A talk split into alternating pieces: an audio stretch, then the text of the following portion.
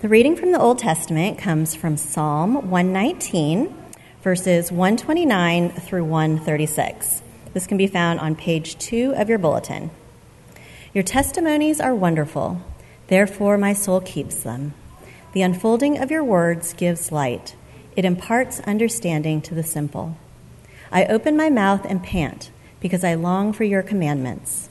Turn to me and be gracious to me as is your way with those who love your name. Keep steady my steps according to your promise, and let no iniquity get dominion over me. Redeem me from man's oppression, that I may keep your precepts. Make your face shine upon your servant, and teach me your statutes. My eyes shed streams of tears, because people do not keep your law. This is the word of the Lord. Thanks be to God. Would you join me as we pray? God, we pray that you would enlighten the eyes of our heart, that we would know hope, that we would know what life giving community through Christ is like, that we would know power beyond our own ability. Would you um, work through your word that inspired and created the world and raises people from the dead? In Christ's name, amen. I don't know if you've ever played uh, categories before. Anybody ever play categories here? Yeah, okay, a few people. And you know, uh, the way the game works is there's different categories, but it's all ruled by the letter on the die, right? So if you're ruling A, all those different categories, whether it be actors or sports or history, you've got to list something that starts with an A. Well, if you've played it or understood what I just said, um, you might have a sense of uh, the creativity the psalmist uses for Psalm 119. It is a, an acrostic psalm where each stanza begins with a different letter of the he- Hebrew alphabet, going in order. And so he's uh, set himself up a little structure so that he can, uh, you know, uh, sometimes constraint leads to creativity. In this way, he can begin to think about God's Word, and the result is the longest chapter in the Bible. And the longest chapter in the Bible is a meditation on the Word of God. And this is what Psalm 119 gives us. We'll, we'll have spent three weeks in Psalm 119 in this series on experiencing God's Word. And in it, the psalmist is laboring for perspective, laboring to retain perspective. Uh, there's a theological word called uh, illumination, and you might guess what it means. But in the Christian faith, it's this idea that uh, we need God's Spirit to work through His words to help us to see to help us to have perspective on life in the world. And you know what they say perspective is everything. I mean, without perspective, you get stuck in the trees, right? And you miss the forest. You miss the big picture. Uh, wh- why do coaches sit up in the box? Why did kings of old sit up on a hill and watch the battle? Perspective. Uh, two folks that write a lot on leadership, Heifetz and Linsky, out of Harvard Business School, put it like this Any military officer knows the importance of maintaining the capacity for reflection, especially in the fog of war. Great athletes must simultaneously play the game and observe it as a whole.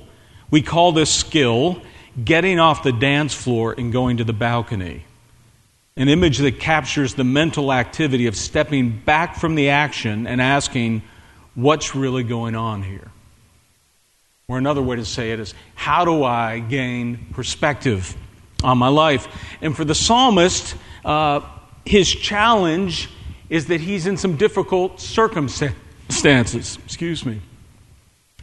If we had time to read Psalm 119, we'd be able to pull out some of this stuff from the context he's uh, living in a time where there's high skepticism. Probably not about the belief in God, the existence of God, rather, but in the faithfulness of God, in the presence and activity of God.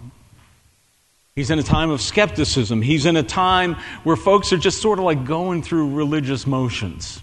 It's just very lukewarm. Country, country club religion. It's just part of the culture. And he's also in a time where he's experiencing oppression, likely slander against him. And we don't really know who the author of Psalm 119 is. Was it Ezra? Was it David? We're not, we don't know for sure. But he's in desperate need, as he says here, of unfolding light, of the clarity of God's face shining down on him. He needs trustworthy, reliable, authoritative perspective. Could you use that? I could. But we live in our own day of skepticism, where many folks would say that's impossible to have. We are well indoctrinated with the uh, ancient parable of the blind men and the elephant. Maybe you're aware of it, right? A group of blind men uh, come across a creature they'd never seen, an elephant, and each of them has a part of the elephant, but they, they sort of think they have the whole. And it's meant to tell us that all of us basically because we're finite and flawed and blind, will only know one part of the perspective, and therefore absolute perspective is impossible. The problem with it is the parable teaches against that. The parable is told from the perspective of one person who sees the whole room. One authoritative, reliable perspective. The Christian faith teaches that God is both able and willing to give you and I perspective that we're not doomed to the limits of our finiteness and our flawedness, which we have. And this is the working assumption. Um, someone who was an atheist for most of his life, C.S. Lewis, and then became a Christian, said this I believe in Christianity as I believe that the sun has risen, not only because I see it, but because by it I see everything else. It makes sense of the world to me. It doesn't answer all my questions, but it gives me a perspective that's credible. And there are two things in this section of the psalm, the unfolding light, that the psalmist emphasizes in particular, and that is the way God's word gives us light with respect to sin and light with respect to grace. And I would argue that both those things, if you, if you can't get right perspective on that, life's not going to make any sense. It's going to be very difficult to live. So let's look at those two things together. Now, our society, while our society doesn't like the word sin, we certainly believe in it. Because anytime there is a you know, terrible uh, atrocity that's done, we can't help but resort to moral words, right? Like evil, vile, cowardly, cruel. We believe in sin. And if that wasn't enough to convince us, we could just look at the last two years. The way the pandemic has brought things out of us that we'd rather not see selfishness, us against neighbor, anger, hostility, scorn, right? All these different things we have felt in our hearts. And I'd love to say it was just outside somewhere in the world, but there's plenty of evidence of it in the Christian church. Uh, conservative commentator Pete Wehner uh, recently wrote an article in the Atlantic magazine, and he says this uh, Many Christians have embraced the worst aspects of our culture and our politics when the Christian faith is politicized, churches become repositories not of grace, but of grievances, places where tribal identities are reinforced, where fears are nurtured, and where aggression and nastiness is sacralized. The result is not only wounding the nation, it's having a devastating impact on the Christian church. And I will tell you that in his article, if you read it, he spent a lot of time talking to pastors, but I, I don't even need that evidence in the conversations I've had with many pastors. This is what, this is, I, I think that's accurate. It's what's being seen. And so, um, the problem is when we only see the sins of others, it isn't the light of God's word. It's just really like the neon sign of our self righteousness. When we only see the sins of others. But that's not being portrayed here. You see, that mindset is what the psalm calls simple a simple mindset. Now, simple in the Bible doesn't mean a commentary on your education or your possessions or your lifestyle or how you like to live. Simple means someone who's easily led astray. And it's not because of education, it's because of their moral character. And so the psalmist is crying out, The unfolding of your words gives light and imparts understanding to the simple. The simple are led astray by their own foolish desires and vision of life. Maybe it's uh, the foolish vision of what money could bring to me, or the perfect body, or the perfect political party. Or maybe what marriage was going to be, or maybe what I thought DC was going to be, right? We all have a stroke of that simpleness in us. Simple is also um, an immaturity that can't handle suffering, can't handle confrontation, can't handle conflict. Simple means to be emotionally immature or culturally immature.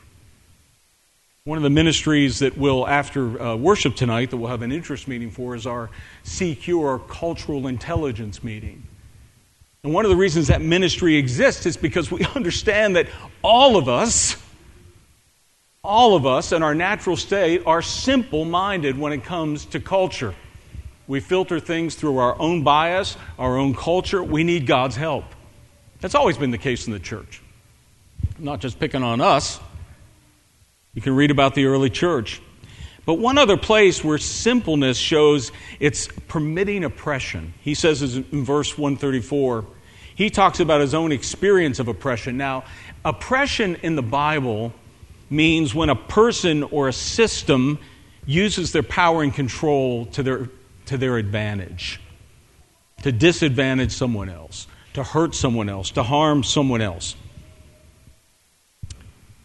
And in the case of the psalmist, it's likely a concerted effort to slander and malign him. He's a young man. He probably hasn't experienced this for the first, uh, probably for the first time. And yet it's wider than that. We could just read in the Psalms alone over 20 references to oppression, referring to uh, oppression of the widow, oppression of the poor, oppression of the orphan, of the foreigner or the stranger. Or we could look at the ministry of Jesus, where in Matthew chapter 23 he pronounces woes upon the way the religious leaders would oppress the people. He would say, You live for greed and self indulgence. And yet, Jesus started his ministry off by saying, I've come to set at liberty the oppressed. And that's why he spent so much time with the oppressed. And so, the simple mind uh, doesn't really grasp that and actually either directly contributes to it or just allows it, permits it to occur. But the psalmist by the light of God's help, with that perspective, is able to see, is able to recognize. One of the impacts, one of the results of reading the light of God's Word ought to be that you and I recognize oppression more easily. All kind of oppression. That we're able to see it. That ought to be a result of reading the light of God's Word. But there's something else here. Um, and something that's different because while the psalmist recognizes the sin out there and the oppression, he doesn't become hateful and self righteous. Now, how does that happen? Well, because the light of God's word also shows him his own heart. And that's why you see two other attributes here. You see, first of all, a humility. He says, Keep steady my steps according to your promise, and let no iniquity get dominion over me. Redeem me from man's oppression, that I may keep your precepts. Right? He has a sobriety about his own vulnerability to that thing. Sometimes, in our efforts to fight for justice in the oppressed, we, be, we can become a very mean and self righteous person. He doesn't want to do that. He's saying, God, help me be mindful. And, and we need that humility so badly today, don't we? This sense of, but for the grace of God, there go I. And so the psalmist has a humility. The light of God's word is going to shine on your heart first. Listen, if the light of God's word is not shining on your heart and it's only shining on the world, you'll be a terror. You'll be a terror. It has to shine in our hearts first. But second of all, it not only humbles us, it softens us. You know, when you go to Matthew 23, right after Jesus denounces the religious leaders and all the terrible things they're doing, he then weeps over them. He weeps over Jerusalem. And you find a similar thing with the psalmist here. My eyes shed streams of tears because people do not keep your law. He's just not, I, I always feel like righteous anger, it's got to have a little tear in it. You know, it's, it's appropriate to be angry for just and righteous reasons, but there has to be a softness at a moment's notice. That if someone for a second said, I screwed up immediately, you were able to go, I, I, my posture was waiting to receive you a softness. One of the things when we uh, had last year our curriculum, Discipleship and Justice, we spent a time talking about lament, a biblical concept. And it's the idea that I just don't know what's going on. The psalmist is feeling it. He's feeling the sin that he sees, he's lamenting it. It may be, you know, you, you lament, as we studied in Discipleship of Justice, you lament the impact of unjust housing upon communities, African American communities. It could be you lament the termination of the unborn, even with the scientific evidence piling up more and more. It could be that you lament the lack of civility that we live with constantly in social media. It could be that you lament the fact that a bunch of vaccines were set aside for poor countries and they get redirected to richer countries. Now, I'll say this you can't lament for everything, only God can do that. Um, there are times, right, where the world lays so heavy on us, we just have to be able to say, I, am like not going to read anything else. But don't let that stop us from lamenting that spiritual discipline right? Tears as we shed, as the psalmist said. But he doesn't leave us there, and I don't want to leave us there. It's not just the light that shows the sin, it shows the grace. He says, Your testimonies are wonderful, therefore I keep them. I long for them, like a deer panting for water. What, what do you regard as wonderful? What's wonderful for you? You're just like, man, this is marvelous. This is wonderful. Or what do you long for? Each of us here has a whole host of longings. Maybe no one really knows them, the depth of them. And as we've been talking about spiritual practice this year, one of the things is we have to be very aware of our longings because they are shaping our practices and our habits. There is a liturgy you and I have every day that lives for those longings. So, how could the Word of God be one of those things that is wonderful that you're just like, I got to have it? I, I confess, you know, that, that's a stretch, right? You sort of like, I mean, for some of us, maybe the Word of God is harmful. Maybe you're like, you know, I, I see the Christian faith as harmful. Others of us, maybe we see the Word of God as helpful. Maybe some of us see the Word of God as useful. Some of us see it as traditional. It's what I grew up with. But how does it become wonderful? Well, I think it becomes wonderful when the true story of God's response to our sin is seen when God's grace is seen. That's when it becomes wonderful. In the chapter just before this one, in Psalm 118, likely written by the same psalmist, He says, I thank you that you have answered me and have become my salvation. The stone that the builders rejected has become the cornerstone.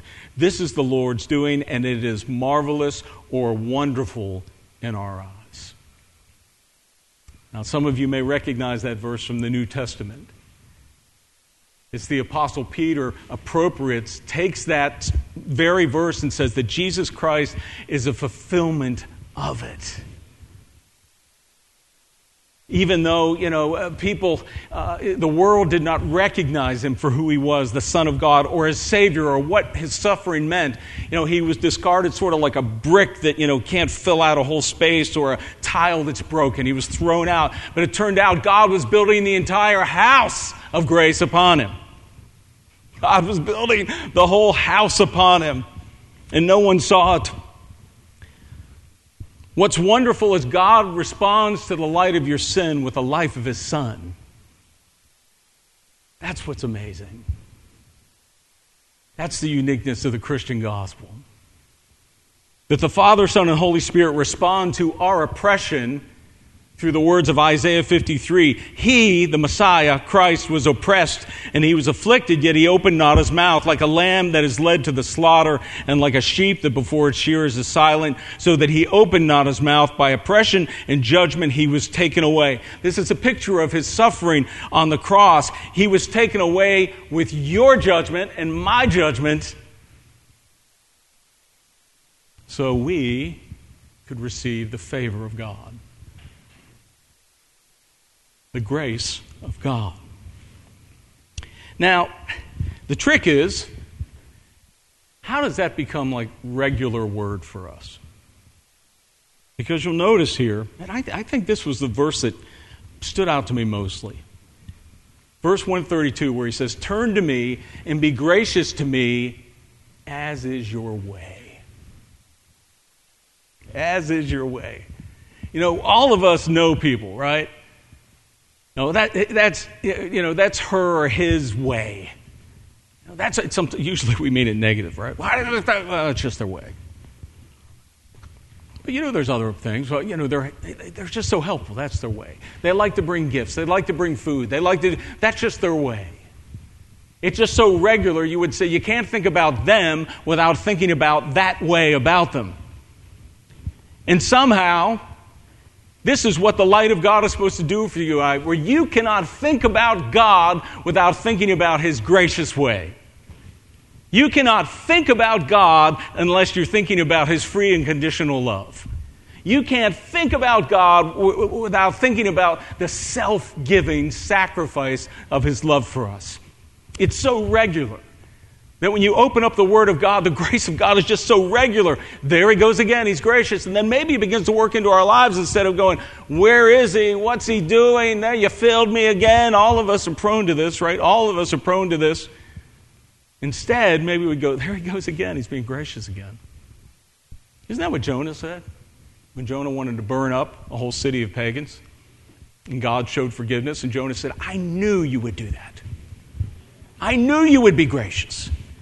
I mean, Lord willing, you know, whoever we think the Ninevites are in our life, let us not do that.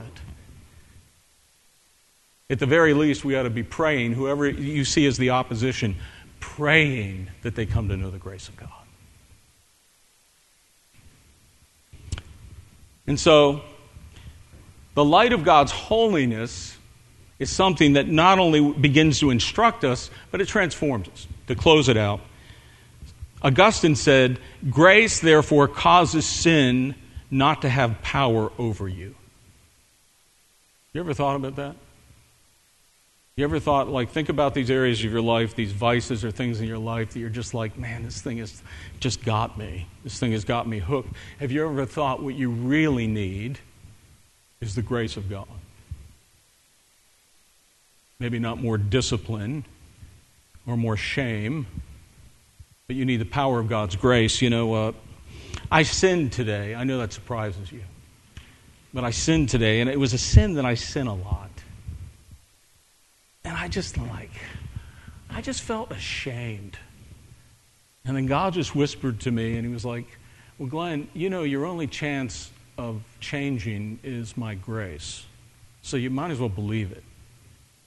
You know, you got like that's what you're going to actually have to do if you want to stop this pattern in your life. This is the power that we're told. Yesterday in our membership uh, class, our uh, intro to Grace Downtown, we used to call it the membership class. I, I, you know, drew a familiar thing that you guys would have probably seen before, and I wish if you could imagine me as a whiteboard. That's not too hard. I am white and I am boring. But if you can imagine me as a, a white, boring person, but you know, uh, you know, if one line going up like this, you know, this is is this a this is a greater than sign, right? Well, I guess it depends which way you're facing. Jan, who knows about things like this, is like Glenn. You're confusing things. Look at it from my perspective. This is a greater than sign, okay? So if this is a greater than sign, like this, and this is God's holiness, and this is the light of my sin, what goes in between there? Is it like your effort, your shame, your angst? Well, it's the cross. And the more that grows, the cross ought to be growing in our lives. But you know what else happens? You can draw a little heart on the cross because the more that grows, the more your heart grows, the more your love grows. And so, I want to invite us to the balcony of God's grace where we see the light of our sin, we see the light of His grace, and I think that's the balcony we need to be on at least every day. Probably lots of times during the day, but every day. Start your day off on the balcony. That'll, that'll change your perspective. Man, everything from traffic to your job to the mania that's happening in the world. It has and it will. Let's pray. We thank you that you can give perspective, God. You've done it for thousands of years. And uh, saints of every culture and every time throughout history have testified to that. And we are doing that in 2021 today. Thank you for the perspective that you pour into us. In Christ's name, amen.